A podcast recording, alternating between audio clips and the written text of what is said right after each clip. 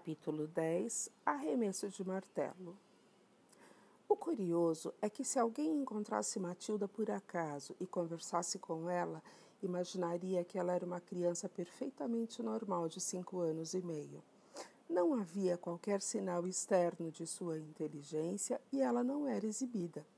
Dava a impressão de ser uma menininha muito equilibrada e tranquila, ao menos que por alguma razão a pessoa entabulasse com ela uma discussão sobre literatura ou matemática, nunca ficaria sabendo das dimensões de suas capacidades mentais. Assim era fácil para Matilda fazer amizade com outras crianças. Todos da classe gostavam dela. Sabiam, é claro, que ela era inteligente, porque tinham ouvido a conversa dela com a senhorita Mel no primeiro dia de aula. E sabiam também que ela tinha permissão para ficar sentada em silêncio com um livro durante as aulas e não prestar atenção no que a professora dizia. Mas crianças desta idade não ficam procurando motivos muito complicados. Estão envolvidas demais com suas pequenas dificuldades para ficarem se preocupando muito com o que os outros fazem e por quê. Entre os novos amigos de Matilda havia aquela menina chamada Lavanda. Desde o primeiro dia de aula, as duas começaram a andar juntas durante o recreio da manhã e na hora do almoço. Lavanda era miudinha, bem pequena para a sua idade. Tinha olhos castanhos e cabelos escuros com uma franja cobrindo a testa. Matilda gostava dela porque a achava corajosa e arrojada, e Lavanda gostava de Matilda exatamente pelo mesmo motivo. Antes do final da primeira semana de aula, Histórias terríveis sobre a diretora, senhora Taurino, começaram a chegar aos ouvidos dos alunos novos. Matilde e Lavanda estavam num canto do pátio durante o recreio no terceiro dia de aula, quando veio ao encontro deles uma menina forte, de uns dez anos de idade, que tinha uma espinha na ponta do nariz e se chamava Hortência. Vocês são novas aqui, não é? Hortência perguntou, fitando-as do alto do seu tamanhão. Estava com um pacote enorme de batatas fritas na mão e as comia gulosamente. Bem-vindas ao reformatório, ela disse, e as migalhas de batata frita espirraram de sua boca como se fossem flocos de neve. As duas meninas, abordadas repentinamente por aquele gigante, mantiveram-se em silêncio atentas. Já encontraram a Taurino? Hortência perguntou. Nós a vimos na hora das orações, Lavanda disse, mas ainda não falamos com ela. Pois há uma séria ameaça pairando sobre suas cabeças, Hortência avisou.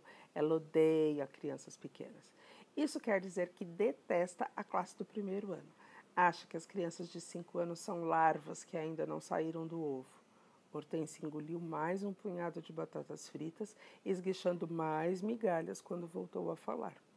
Se vocês sobreviverem ao primeiro ano, podem até conseguir aguentar o resto do tempo que vão passar aqui, mas muitos não sobrevivem e saem de maca, chorando. Já vi isso muitas vezes. Hortência fez uma pausa para observar o efeito de seus comentários sobre aquelas duas pirralhinhas, mas elas pareciam tranquilas. Então a menina mais velha resolveu presenteá-las com mais informações.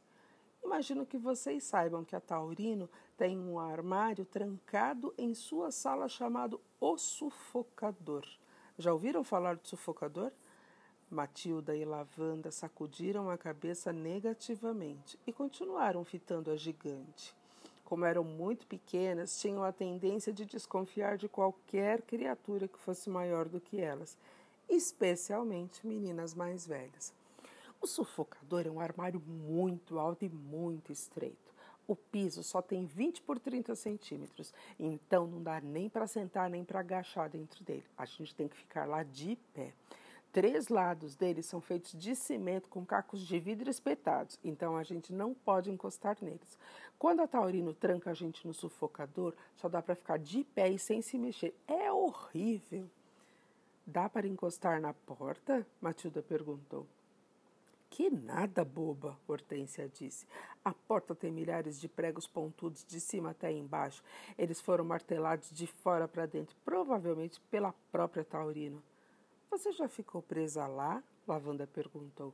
No meu primeiro ano, fiquei seis vezes. Duas vezes eu fiquei trancado o dia inteiro. Nas outras, fiquei duas horas de cada vez. Mas duas horas já é terrível. É uma escuridão total. E a gente tem que ficar de pé e imóvel, porque se der uma balançadinha, se espeta no vidro das paredes ou nos pregos da porta. Por que ela colocou você lá dentro? Matilda quis saber. O que você tinha feito? A primeira vez eu despejei meio vidro de mel na cadeira onde a senhora Taurino senta e ia, é onde a senhora Taurino ia sentar durante as orações. Foi fantástico.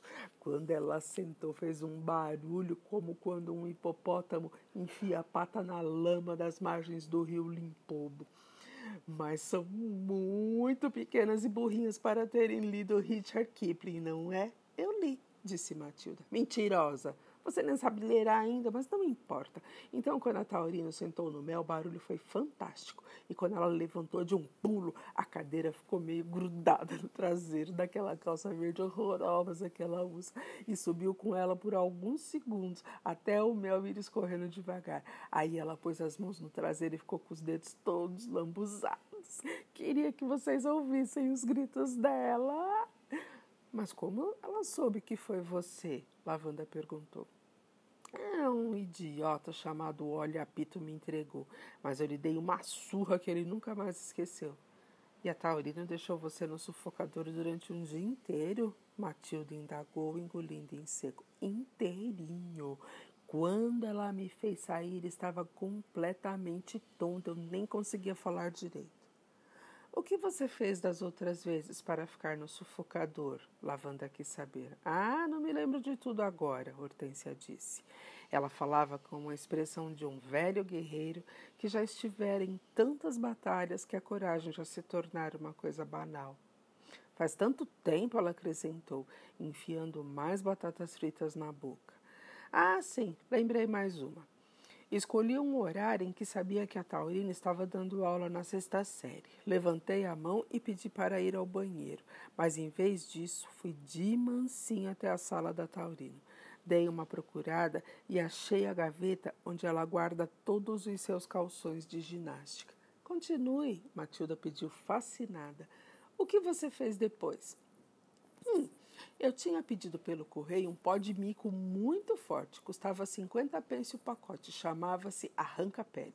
O rótulo dizia que era feito do pó de dentes de cobras venenosas e que levantava vergões do tamanho de nozes na pele. Então eu polvilhei isso dentro de todos os calções que achei na gaveta. Depois voltei a dobrar tudo direitinho. Hortência fez uma pausa para mastigar mais batatas fritas. Funcionou? A lavanda se apressou a perguntar. Um dia depois, durante as orações, a Taurino começou a se coçar como louca. Ah, eu pensei, começou. Ela já tinha se trocado para a ginástica. Foi maravilhoso ficar ali sentada vendo tudo aquilo acontecer e sabendo que eu era a única pessoa na escola que entendia exatamente o que estava acontecendo dentro das calças da Taurino. Eu me sentia segura, sabia que não podia ser pega, e a coceira foi piorando. Ela não conseguia parar. A Taurina devia estar pensando que estava com um ninho de vespas dentro do calção. De repente, no meio do Pai Nosso, ela deu um pulo e saiu da sala com as mãos no traseiro. Matilde e Lavanda estavam boquiabertas. Estava claro que se tratava de uma especialista. Aquela menina tinha elevado a arte das travessuras ao auge da perfeição. Mais do que isso, estava disposta a arriscar a vida para atingir a sua meta. Fitaram maravilhadas aquela deusa e, de repente, mesmo a espinha no nariz já não parecia um defeito, mas um símbolo de coragem. E como ela pegou você dessa vez? Lavanda perguntou, cheia de admiração. Ela não me pegou, mas eu ganhei um dia no sufocador mesmo assim. Por quê? Ambas indagaram. A Taurina tem o péssimo hábito de adivinhar. Quando não sabe quem é o culpado, ela escolhe alguém de quem desconfia. E o pior é que ela quase sempre acerta. Na época, eu era a principal suspeita por causa da história do mel. Apesar de ela não ter nenhuma prova, não adiantava dizer nada. Eu gritava: Como é que eu poderia ter feito isso, senhora Taurina? Eu nem sabia que a senhora guardava calções de ginástica na escola. Eu nem sei o que é pó de mico. Nunca ouvi falar nisso. Mas a mentira não me ajudou em nada, mesmo com a minha encenação perfeita. A Taurino simplesmente me agarrou por uma orelha, me arrastou até o sufocador, me jogou lá dentro e trancou a porta.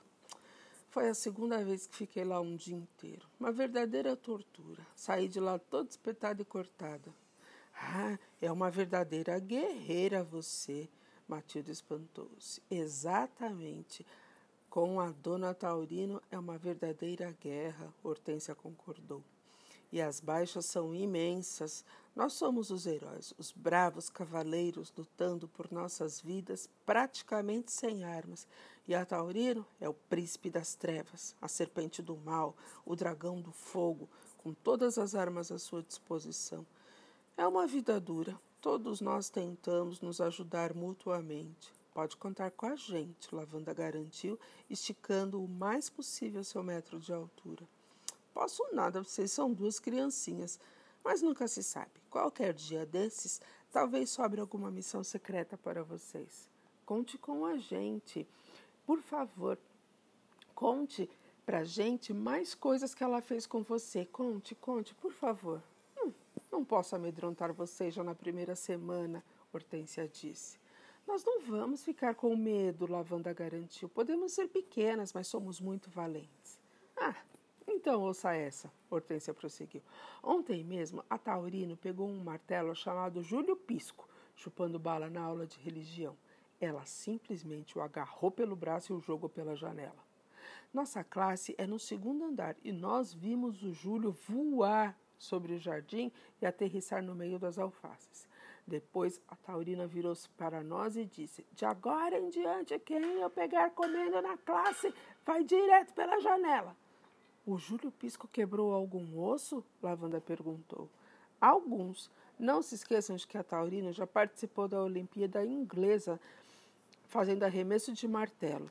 Ela tem muito orgulho de seu braço direito. O que é arremesso de martelo? Lavanda quis saber. O martelo é uma bola enorme, uma bola de canhão, presa na ponta de uma corrente. O atleta gira a corrente em torno da cabeça cada vez mais depressa e depois solta. É preciso ter muita força, ser muito forte para fazer isso, para manter seu braço em forma. A Taurino joga qualquer criança que tiver na mão principalmente as menores. Meu Deus, a Wanda murmurou. Certa vez eu ouvi dizer que um menino grande tem mais ou menos o peso de um martelo olímpico e por isso é muito útil para usar nos treinamentos. Nesse momento aconteceu uma coisa estranha. O pátio, onde até então soavam os gritos e as risadas das crianças brincando, de repente ficou silencioso como um túmulo. Vejam, sussurrou Hortência. Matilde e Lavanda olharam em volta e viram a figura gigantesca da senhora Taurino avançando por meio da multidão de meninos e meninas com passos largos e ameaçadores. As crianças afastavam-se depressa para lhe dar passagem. Pareciam as águas do Mar Vermelho se abrindo para Moisés atravessar. Ela era uma visão impressionante, com seu casacão apertado pelo cinto e as calças verdes com elástico abaixo dos joelhos. Os músculos de suas pernas destacavam-se sob as meias. Amanda Tripp! Ela gritou. Você, Amanda Tripp! Vem aqui! Fiquem de olho! Hortência murmurou. O que vai acontecer? Lavanda perguntou baixinho. Aquela idiota da Amanda deixou os cabelos crescerem durante as férias e a mãe lhe fez duas tranças. Que burrice! Por que burrice? Matilda quis saber. Se há uma coisa que a Taurino não suporta, são tranças e Maria Chiquinhas, Hortense explicou. Matilda e Lavanda viram o gigante de calças verdes avançar sobre a menina que tinha uns dez anos e duas tranças douradas descendo até os ombros. Cada trança era amarrada por um laço azul de cetim e o efeito era muito bonito. A menina de tranças, Amanda Tripp, ficou imóvel, de olhos fixos no gigante que se aproximava, como se estivesse encurralada numa pequena clareira por um touro bravo, pronto para atacá-la. A menina estava pregada no chão, aterrorizada, de olhos arregalados, tremendo, com a certeza de que o dia do juízo final havia chegado para ela. A senhora Taurino alcançou sua vítima e ficou parada como um monstro diante dela. Quero que você se livre dessas tranças horrorosas antes de voltar para a escola amanhã, esbravejou. Corte-as e jogue-as na lata de lixo. Está ouvindo? Amanda, paralisada de pavor, conseguiu gaguejar.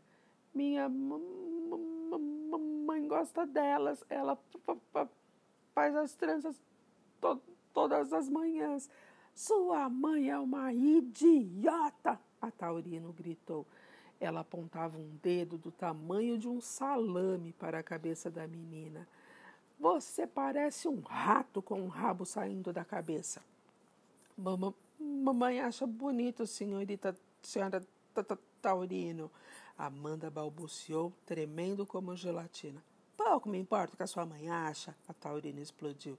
Depois inclinou-se para a frente, agarrou as tranças de Amanda com a mão direita, levantou a menina do chão e começou a girá-la por cima da cabeça, cada vez mais depressa. Amanda gritava como louca. Vou lhe mostrar o que faz com suas trancinhas, sua cara de rato.